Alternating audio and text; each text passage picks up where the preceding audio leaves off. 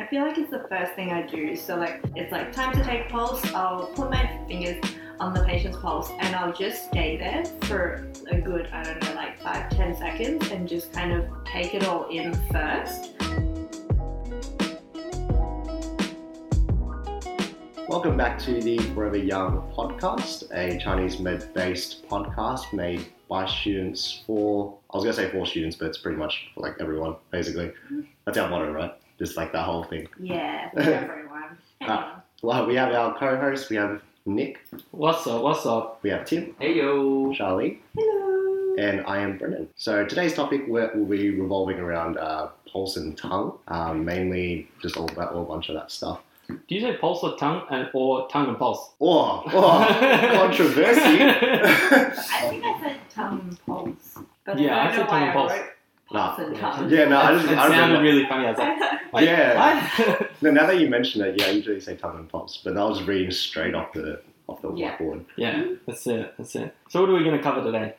Uh, let's see, let's pick up that whiteboard. Let's see what's So. Let's have a this squeeze. is a continuation of the diagnosis podcast that is probably released last week, next week.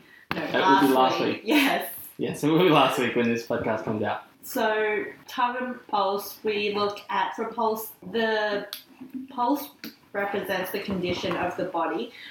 Where we do it in clinic, we use it at the end of our um, inquiry, and then we just um, feel the pulse and then look at the tongue. And for pulse, we're looking for eh, what organs we think may be affected, um, the quality, whether it's an excess or deficient pulse.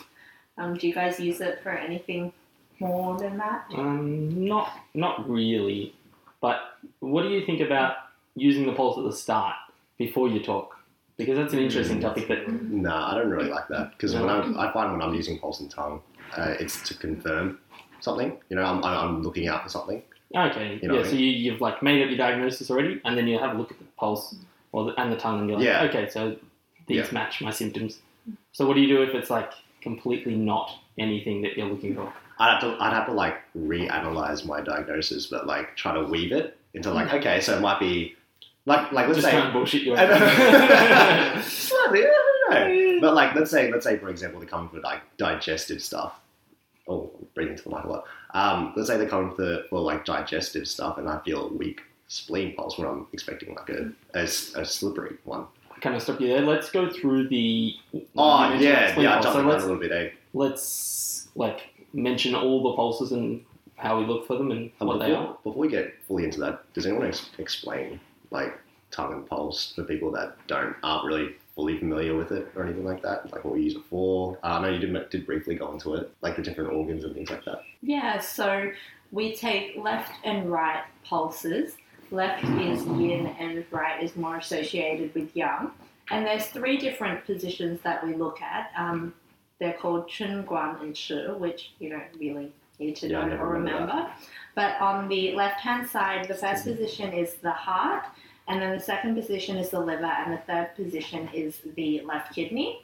And then on the right hand side, you've got the first position as the lung, and then the second position as the spleen, and the third position as the right kidney. So basically, we feel with three fingers over all of these pulses, and we look at the depth and the quality of the diameter of the vessel and things like that, and that kind of helps us to inform the diagnosis. And I think we can talk about the tongue when we go more into the tongue, Yeah, focusing yeah. on the pulse right now. Do you know what I find very interesting is like some uh, practitioners and stuff actually just use the tongue and pulse. They like don't really care too much about what the patients say, just in case they might have a bias, and they solely focus just on the tongue and pulse for the diagnosis. Yeah, it's because it's like the body can't lie type thing, you know. So it's the true conditions of the body. What the pulse says and what the tongue says is is actually what's going on in the body. No matter what they say, these things can't lie. Do you think this ever affects how you, when you treat the patients, then be because you focus on like talking to them first and then confirming it with your tongue and pulse? Do you ever think that like sometimes it might skew how you sort of how you would receive the consultation from the patient? Yeah, yeah. So let's say someone is a little bit more weaker or something like that.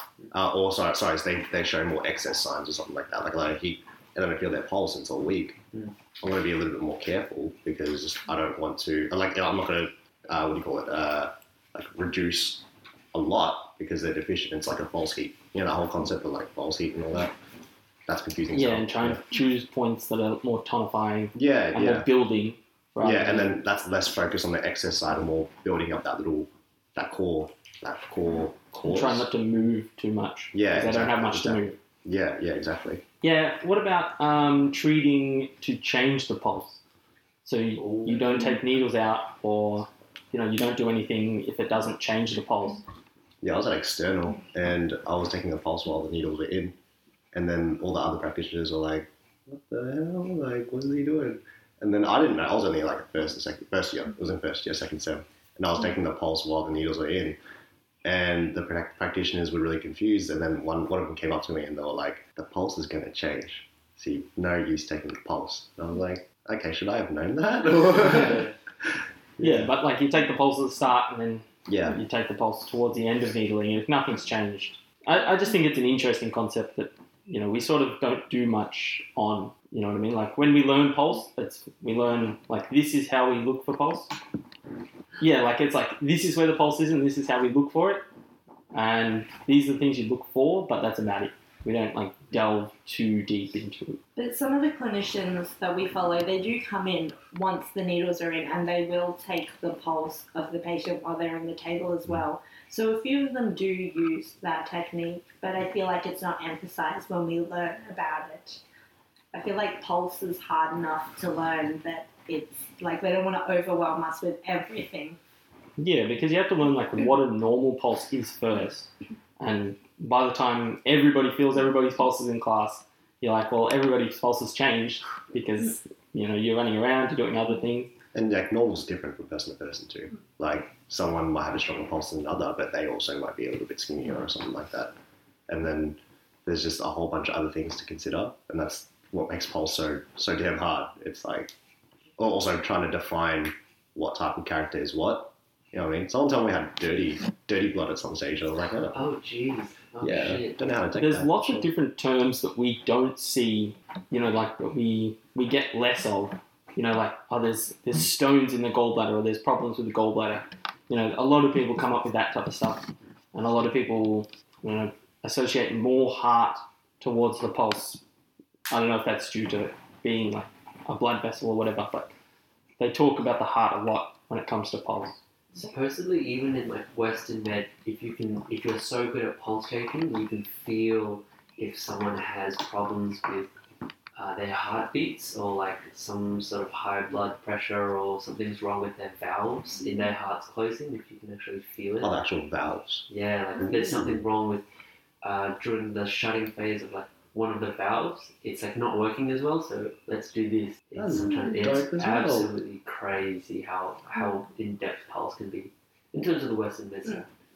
You would say it's like an incorporation of like the Chinese medicine emphasis on pulse in like a Western medicine perspective. Is that kind of like how they interpret it in a way?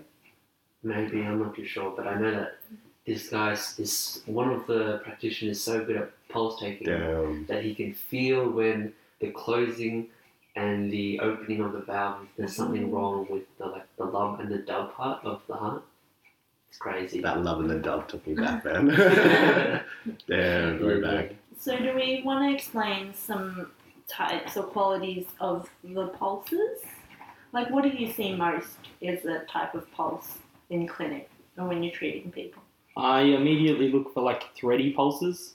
So if the pulse feels like a bit of bit of um, string under your finger, um, which would indicate like a blood deficiency or something.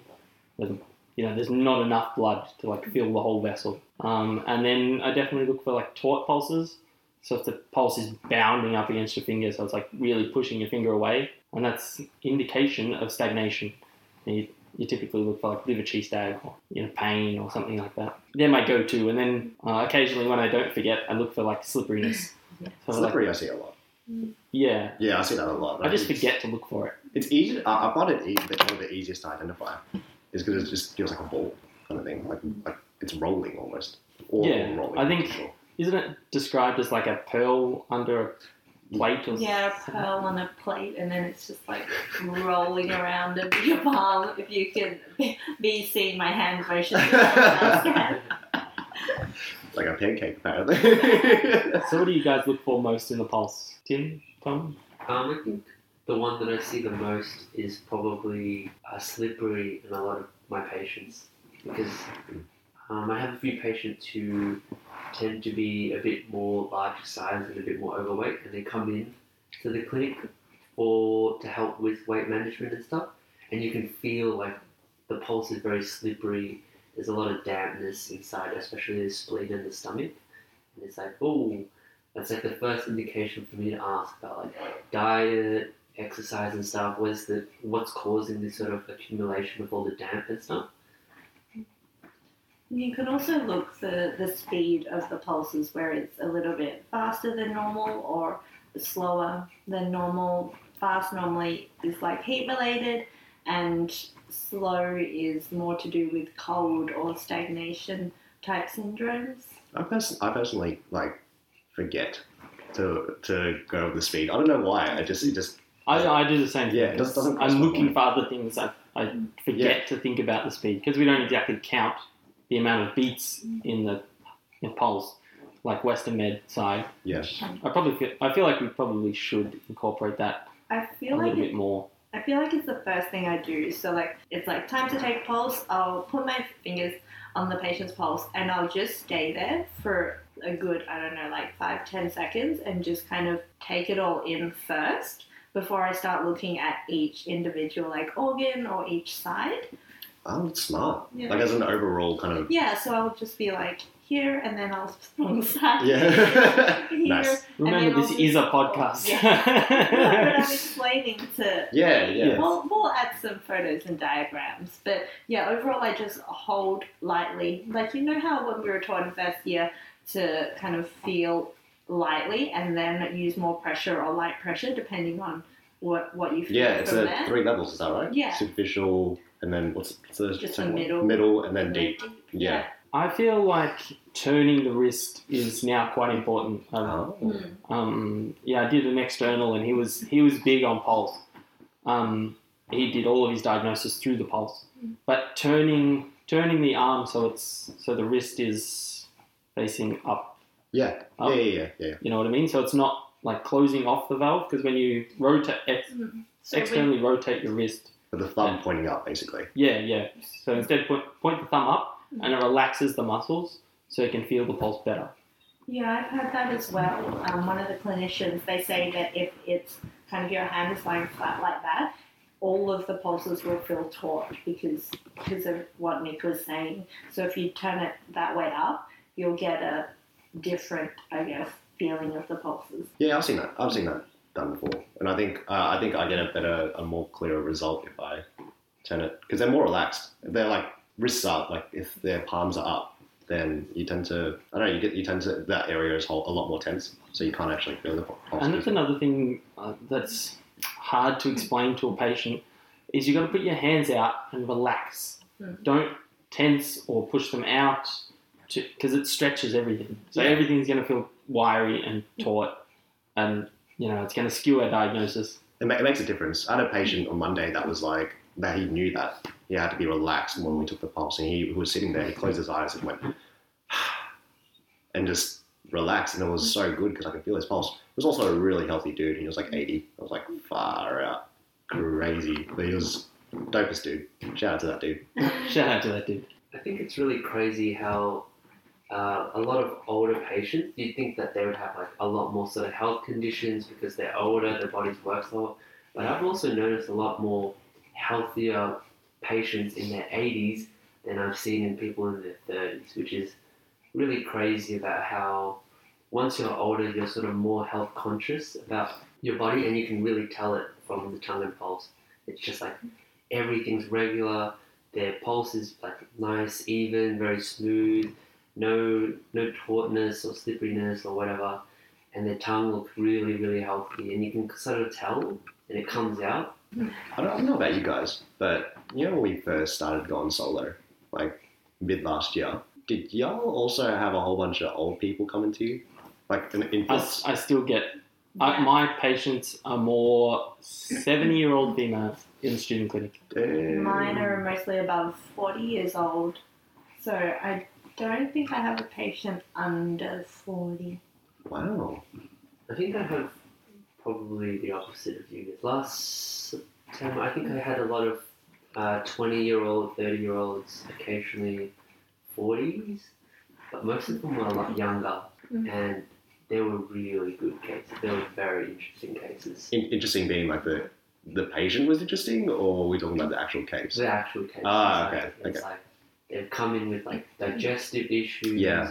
Like stuff that I feel like it's more than just pain. Like Mm. stuff that you can try and work on together where it's like, oh yeah, this has been working. Chinese man has been working. Mm. It has depth, and Yeah, it gives you has that reward. Yeah, yeah. The payoff after helping the patient is one of the most amazing mm. feelings. Yeah, That's true. That's true. I had a patient the other day that was like, okay, she was like coming in for high cholesterol, and I was like, there's not really much that we can do in terms of high cholesterol. And then she comes back this week and was like, oh, I feel great. You know, I've been sleeping well. I'm having more energy. I was like, damn, I did that. Shoot. So when you start to see these patients more regularly, are you looking for changes in the pulse? Like, do you identify? Do you go back through your notes and be like, oh, so when we first started, your pulse was really tight and really weak, and it was quite slippery. But now that you've come back and you're saying that you're feeling good, you're sleeping better, you know, these things are improving. Do you say like, oh, like these these are the improvements in the pulse as well? very slip. Sorry, very slippery. Very simply, very, very like if it's like gone from deficient to a little bit more stronger, then hell yeah, that's, that's an improvement. If it's gone from slippery to not slippery, yay. But if it's like oh, it's it's changed to more of a faster and consistent pulse, I, I'm not really that specific with that type of stuff.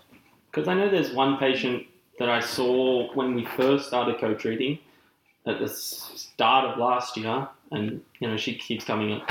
You know she's been coming all through the year, and I felt her pulse the other day, and I was like, compared to the first time I felt her pulse, because she was like the first patient we saw, and I felt the pulse, and I thought I had forgotten how to feel pulse because it was just weak. You know, she wasn't a very good sleeper, and there were some other problems going on, and it was just a generally weak pulse, and I just thought I forgot how to take pulse because I just couldn't feel it. But then compared to when I took her pulse the last time, it was stronger, was more full, and I thought that was really interesting. Do you know what's real interesting? So I used to be like last year when I had my eczema and everything. Um, my pulse used to be like huge, like you know it was like really excess. It was really strong, really fast, and like very I don't yeah just more of the excess type. And then I started going to a psych, and then I started seeing uh, going towards my mental health, and then now it's more deficient. it just it's just now just naturally more deficient. I, I only I had coffee today. That's the only reason why it's actually bounding and off the charts today. But yeah, it's it's really interesting stuff. A good thing that you guys, uh, you listeners at home can try out is whenever you feel really stressed, have a feel of your pulse or, and have a look at your tongue. You can notice like massive like differences when like you're less stressed, and then have a check back afterwards, like when the stress is over. If you're having like an exam or something very stressful, have a look. You can notice these differences, and you're like, it's crazy interesting how, how in depth it can be. I feel like you'll notice the differences in the pulse more than the tongue. The tongue takes a little bit longer to to change, and that's why the tongue is good to look at for like more of the internal conditions because it reflects that so well. We'll get onto that in a minute, but yeah, so the pulse changes really quickly. Um, Yeah. An- Another thing I wanted to add to what Tim was saying: if you want to do something at home with your pulse, when you're sick and you get that cold, I, I swear I, t- I teach I teach this all the time. It's great. Um, so when you have when you have a cold, you put your oh, how, did, how, how would you explain the, the pulse position that you're supposed to put on your fingers? Find that little notch on the yeah, thumb side. so on your thumb, follow that tendon along to the bone. Uh, you talking to talk into the mic, Charlie. Oh, sorry. I, just forget that I'm not just explaining to be. Yeah, so if you like do a thumbs up and then you follow along, you feel that tendon at your wrist crease, and then you'll feel a bone right past that, and that's where the second position is. If you put your middle finger over that bump, Just towards more then- of like your medial nerve, like more towards it compared to like in between the medial medial nerve and that little bone is where you're You saying will definitely have some diagrams. Yeah. the- Yeah, yeah, we can't explain this verbally, but you basically know. from that bone, you just feel for the vessel Yeah, there, and then put your index finger above it, so basically on the wrist crease, and then your ring finger underneath it. So it's kind kind of I don't know why I'm showing you like this. no, it's it's it's a visual guide. It's a visual guide. But yeah, that's We'll have to start recording these podcasts. We'll, we'll film them. Yeah, we'll film them too, Just yeah. for these tiny little things. I'll just use my GoPro in the corner, just like this is point at the camera every now and then. Nah, but I, I- I'm sure we'll hold a gui- diagram with that. Um, on the lung position, which is your right side, the first position closest to your thumb, if you lightly just rest your finger on it while you're sick, you'll more, more than likely feel your pulse, and that's more of like your superficial pulse. I, I, ta- I like I teach that to my followers because it's one of the most easiest things to actually pick out because it's so distinct. You just rest your finger on it. If you feel it, then either you are sick or you're about to get sick. And it should be fairly like thin and wiry, but Yeah. superficial. Press down. It's like it a and just- tongue pulse. Yeah, It's your classic weighted tongue and that's the important thing with the superficial pulse. Once you press down on it, it goes away. You can't feel it anymore. people describe that as a floating pulse, which I, I like because like it's floating on the surface and you press down, it's gone, which is crazy. Have you ever felt a superficial pulse in a different position? I felt like a slightly superficial pulse, I guess, but I don't know if it was that because, yeah, I. No, I Good, haven't, good job no. to just throw us all. No, I know. We're no, just like, I, I was "Ah." looking at you so blankly. I was like, no. I think I might have, but I just didn't know what it was, so I just kind of just didn't classify it as superficial, maybe. Maybe we'll do some research and we'll come back in the next two or three podcasts. we'll Yeah, I'm about it. curious now. Yeah. Uh, uh, Mr. Google got got some of that. Um, one sec. There are some good sites for um, pulse indications on Dr. Google. I think one is Yin Yang House or something. All right, we're all googling. Tom's just looking at me blankly. nah, Charlene's doing some research right now. We're looking at some charts. Hold on. What are some other classic pulses that you feel for? I don't know. Taut. Taut's the main one for me. Just for like the liver chi's stag, or more like Um, more of like uh, probably yeah, sta a stagnation of some sort. You know. so you're looking for like pain in that case? yeah, yeah, yeah. Pain. Pain is definitely like when you feel pain, there's more than likely a pulse, or even a slippery one like that. I like the the yin deficiency combo with the tongue and the pulse. Oh, That's like a love classic. that. Where the pulse is really thready. Yeah. and you know it's a little bit rapid, and then the tongue will have like no coat, slightly red. Do you do you go left and right? So I don't know. I forgot which I forgot which theory that is, but right side's yang, left side's yin. This was only a couple podcasts ago. Oh, I know, I know, I know. But like when you feel you're right more than left, um, do you, do you use that in terms of yin deficiency, yang deficiency um, to diagnose? I use it less in because yeah, not as much, not as much as I probably could. Yeah. Uh, it's also interesting when needling too, in terms of that. I know we're going back to yin and yang like a couple of podcasts ago, um, but the, that side tends to be when you're needling tends to be more. It depends. It depends what case it is, but one side tends to be more sensitive than the other. Do you find that? Do you find that it's a difference in male and female because the chi rises Yeah, and falls? yeah. Now that you say that, I think it's mostly females that that But happens to. I believe the chi rises from the left in females and falls on the right. So like when it flows through the meridians, it starts on the left side of the body. So, in terms of being more sensitive to one side, what's going on there exactly? I know it's a really weird, weird question, but I'm not exactly hundred percent sure. Matt? Got nothing. well, I, I missed the question. well, I, I, I've just found like the other day when I was doing a lot, uh, like a hip patient, um, one side tended to be a lot more sensitive than the other, like a lot more, and I was like, oh, she's like, yeah, this one's, yeah, I can't take. Like she could, well, we couldn't do anything on that side because she was just couldn't take it. it could be like a deficiency, or it could mean that like that side of the body really needs Yeah, that's like, what I thought. needs the help. You know, which, which kind of sucked because in, that case, if the left sided, if the if the side that um, was more sensitive needed more help, then we couldn't needle it. You know, because it's like oh, Well, it's too painful. I think then you should needle the right side because like uh, the right side will help the left side. Yeah, so that's it's what like I did. the, that's what the I did. chi on that side holds this chi. Yeah, it was a kid, it was like a, close to kidney case. So then I did both bladder twenty three, which was like overall tonifying the whole area. So hopefully it worked out well. Yeah, good job. Have we got an answer, So Shannon? I think we have an answer for the superficial floating pulse. So it's called okay. This is according to Sacred Lotus. Oh, this side's good. Yeah. I will. I will vouch for that. That that side's actually pretty. So a floating or superficial pulse is called fu mai. Sorry about the tones. Um, and it's normally indicated with something located in the exterior. So something like external invasion or um, yin deficiency with yang floating upwards. Um, so I think because uh, uh, the etiology is like to do with the lower part of the body and floating up to the upper regions. So I think because it is going up or it's external, the lung is the most likely pulse to be affected or like to be seen with a superficial pulse. Do you guys remember being uh, classifying like fatty foods as an EPA? Like it's an external pathogen because it's like damp inducing into the spleen. Well, it's your diet, right? I thought it Oh, was is lifestyle. Like, Well, I mean, like as in like as in like when we describing describing the di- diagnosis. I don't think it's like an external pathogenic factor. Yeah, I don't, I don't know. I remember this came up and it confused the crap out of me. I was like, "What fatty foods is?" No, I think it's an external etiology pathogen?" rather than a thing. Yeah. Okay. Yeah. Yeah. Because I was gonna say, I'm like, does that mean if you ate a whole bunch of fatty foods, your pulse is slippery on your spleen side? I don't know. Is it Tom? I, I would say I'm so. joking. Oh yeah. Like a- like. Well, like, yeah, if you're eating like fatty foods and bad diet.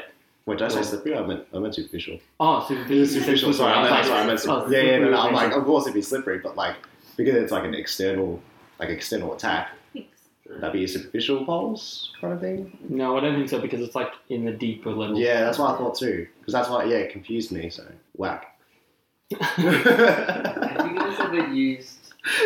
Have you guys ever used more like obscure pulse diagnosis when you're diagnosing like tympanic or I try and not mix up the words because in our computer system it does have like a drop down arrow of a bunch of words that just mean nothing. And they're just Yeah. like, well, I can describe these a billion ways, but uh, we should start to talk about tongue before we run out of time.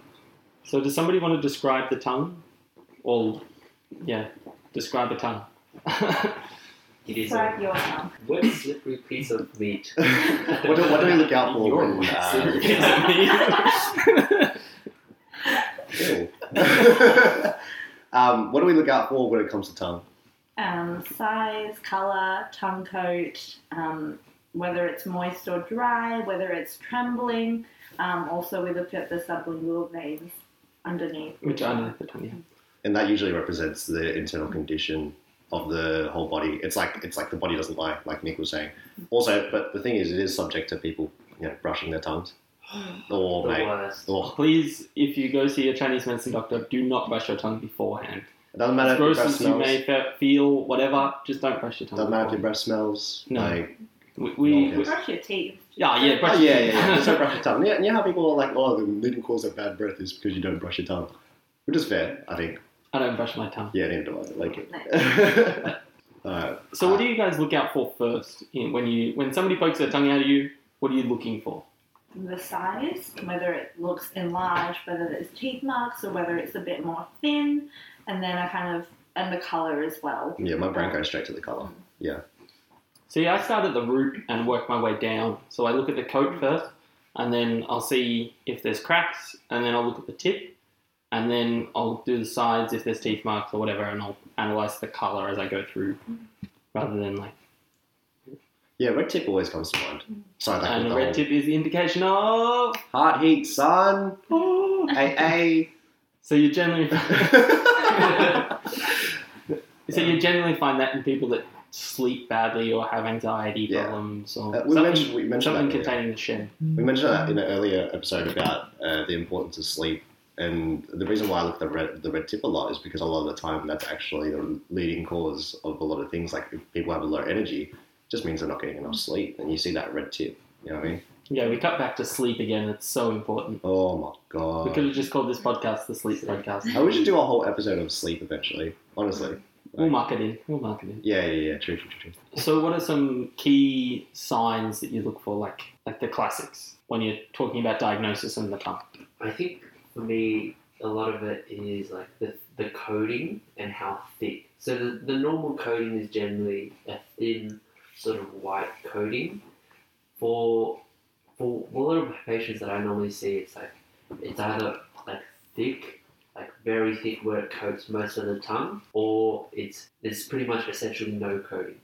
So with, when it comes to like thick coating sort of thing, you're like thinking maybe this is more sort of damp signs or like they're eating a lot of junk food or crappy, greasy foods that really thick, like thickens the coating.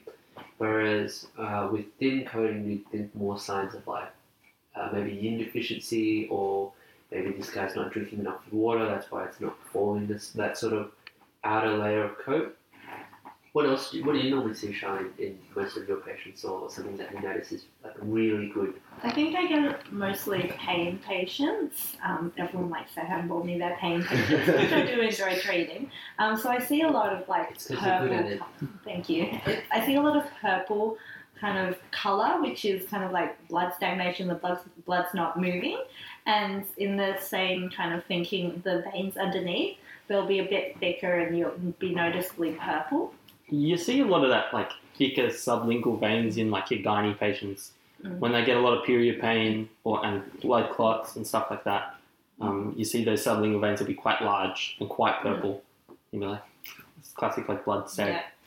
type signs. Uh, with um, gynae patients on that, because I don't, I personally don't get a lot of gynae patients. What does that, what does the tongue usually tell about some gynae conditions? Like, what do you look out for when it's a, a specific gynae case? I definitely look for the colour because they're probably blood deficient. Tongue will be quite pale. Yeah, it's obviously not getting enough blood. And then yeah, you look for the purple, or and then um, depending on what their symptoms and signs are, the pulse will be like scalloped or have like teeth marks because there could be a bit of dampness, especially like concerning endometriosis and conditions like that. But you guys, do you guys see a lot of gynae patients at all? I think for me, I see um, I have one or two patients who come in for like dysmenorrhea, like pain, a lot of pain during uh, before or after menstruation. Uh, before or during menstruation. I don't think afterwards. After it's a thing. Oh, no. If you're, it's a deficiency. Yeah, yeah, It'll be yeah. after the period. I think for one of my patients, it's like her tongue is like very purplish. It's like not the whole tongue, but you see spots of purple, and underneath the tongue, the sublingual veins are like very, very prominent, and you're like, oh no, this patient's probably in a lot of pain. Oofed. Oofed. And another thing, uh, when we're talking about like uh, guiding patients to stick out their pulse, when we ask them to stick out their tongue, out they Wait, Yeah, stick, wait, stick up at the hole. Stick out the yeah, hole. yeah, you know, when we were talking about pulse, Oh, pulse taking. Oh, you Yeah. said stick out their pulse. and Yeah, like when they- just No, They put their hands we were talking about tongue. I'm like, what are we sticking out? Huh? Another thing is Have that a feel of the tongue stick out their pulse. Yeah. I say that way too often. Jesus, guys, I'm I'm trying to get to somewhere. Don't force out your tongue. Just relax it. Is what I'm trying to say. So Yeah. just when you stick out your tongue, just poke it out, relax it. Otherwise, we won't be able to see the teeth marks or the actual shape of the tongue.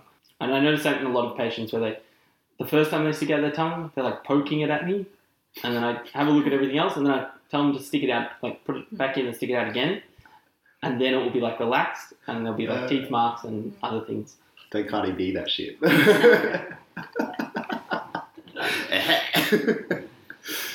Uh, I got nothing. no, that was, Nothing. that was such a random thing. I love it. Um, And trembling. Um, oh, I see, much I, see, about- I see that a lot. Yeah. I, Um, I did read that that's a sign of spleen chi deficiency. Oh, really? I had that a lot when I had my eczema. Like Okay. trembling tongue. I had a lot of itching, obviously, like wind itching, um, and the tongue trembled a lot. And then I think that was one of the defining factors I was able to see when it started to improve that little bit. Tongue started trembling, uh, trembling less. I mean, it could be like a, a heart thing, maybe too. I- I'm not too sure. Also, keep in mind it could be a neurological thing. If just yeah, the muscles are weak, you can see a trembling tongue. Well, that comes back to the spleen because the spleen can't nourish the muscles properly. So if the spleen's weak and then it's not producing enough blood to nourish the muscles, and you have that trembling in the tongue. What's your What's your experiences with uh, deviating tongues? Because I haven't had a lot of that personally. You get that in stroke patients, Just stroke patients. right? Or like properly deviated, Ah, yeah. like like I Is that what you're a talking about? tongue. Yeah, I was going to Like say you mine's personally? slightly deviated as well. Is that uh, in, indicative or anything? Well, let me see. again we Uh, the viewers can't see. I can This kind of is- see it. Uh, I know- yeah, it is slightly deviated, It's but like very slightly.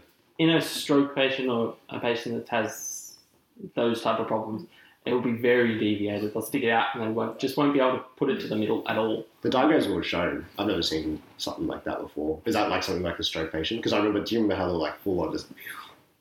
Yeah, I've seen maybe one or two, but we we don't see it too much. No. And there's plenty of photos, but Hmm. yeah, we don't see it too often. But if it's really deviated, that, that's generally a stroke type patient. Timmy, no you. Oh, my tongue's just deviated because my jaw is all messed up. Oh really? Yeah. Is that from braces? No, I think it's just I don't know why. It's just Oh. like my my actual jaw is like shifted. Like when I open my mouth, it doesn't go like straight up and down. It's like, Oh wow, Ah. that's yeah, interesting. yeah, it's We've like, all looked at your tongue, but we've never. it's all Yeah. shifted to the right, and that's because my jaw is all messed up. Do you get a lot of TMJ pain? Not really, but it's very sore when you press on like the TMJ sort of point. It's very sore, but Does it click? Did you no, no, no click? clicking. No clicking. Mm. So like it doesn't go like. Again, Uh, they Yeah, no, I know, I know, I know, but I guess like yeah, they're always gonna infer that I opened my mouth, but you know. yeah, all one clicks, and that's why I'm always afraid to do like all the points around uh, that whole, you know, the at the front of the ear, like anterior ear, or, or like was it? s- uh, something- Taiyang something? and Taiyang, I'm Stomach okay seven. with. Taiyang's not too bad because it's not really that close to my jaw, but like, No, you No, but you you, thread it underneath. oh, if you were to zygomatic arch, arch. oh, No, do you, do you always thread? no, no, no. No, no. Yeah, Well, no, the no. TMJ pain. Man, because I go straight in, and it's like Yeah, what? bomb. Like with Ty, with Taiyang, I go straight in. Like, Oh, yeah, yeah, yeah, yeah, yeah. yeah, directly in. 'cause Yeah, you're- that- oh, and man, when he that- says straight in, he means perpendicular. Yes. Yeah, yeah, yeah, perpendicular. Like, But yeah, if you thread it underneath the zygomatic arch, uh, you can hit that. Really good. Uh, I don't know what that muscle I is really want to try that one day. Bucket? To- Uh, Bucket bucket header? Buck- Is it bucket header? Or the, or do you go under the Isn't that a zygomatic football arch? thing? yeah. Oh, so you go under the zy- zygomatic Yeah. arch. Yeah, I, I I had that did done. that in one um, And then- class, and um, so Taiyang underneath the zygomatic, and then was it stomach seven? yeah, and stomach Yeah, seven, back and you thread that up. Seven? Then, Or, se- or, or s- No, Seven, seven. Seven. And they say Seven, to each eight. and then yeah, electro and Yeah, I got that done when I had TMJ. Yeah, it's really good for Like TMJ that. pain. No, oh well, no, no, it wasn't my dad. It was actually, um, yeah, another student at the clinic did that for me, and it was like, woo, mate, so good, so It's good. like Frankenstein's monster kind of thing. Yeah, just, just in that, in it. It was so good. Oh my god. So again, do you guys look for differences in the tongue each time a patient comes in? Do you see that?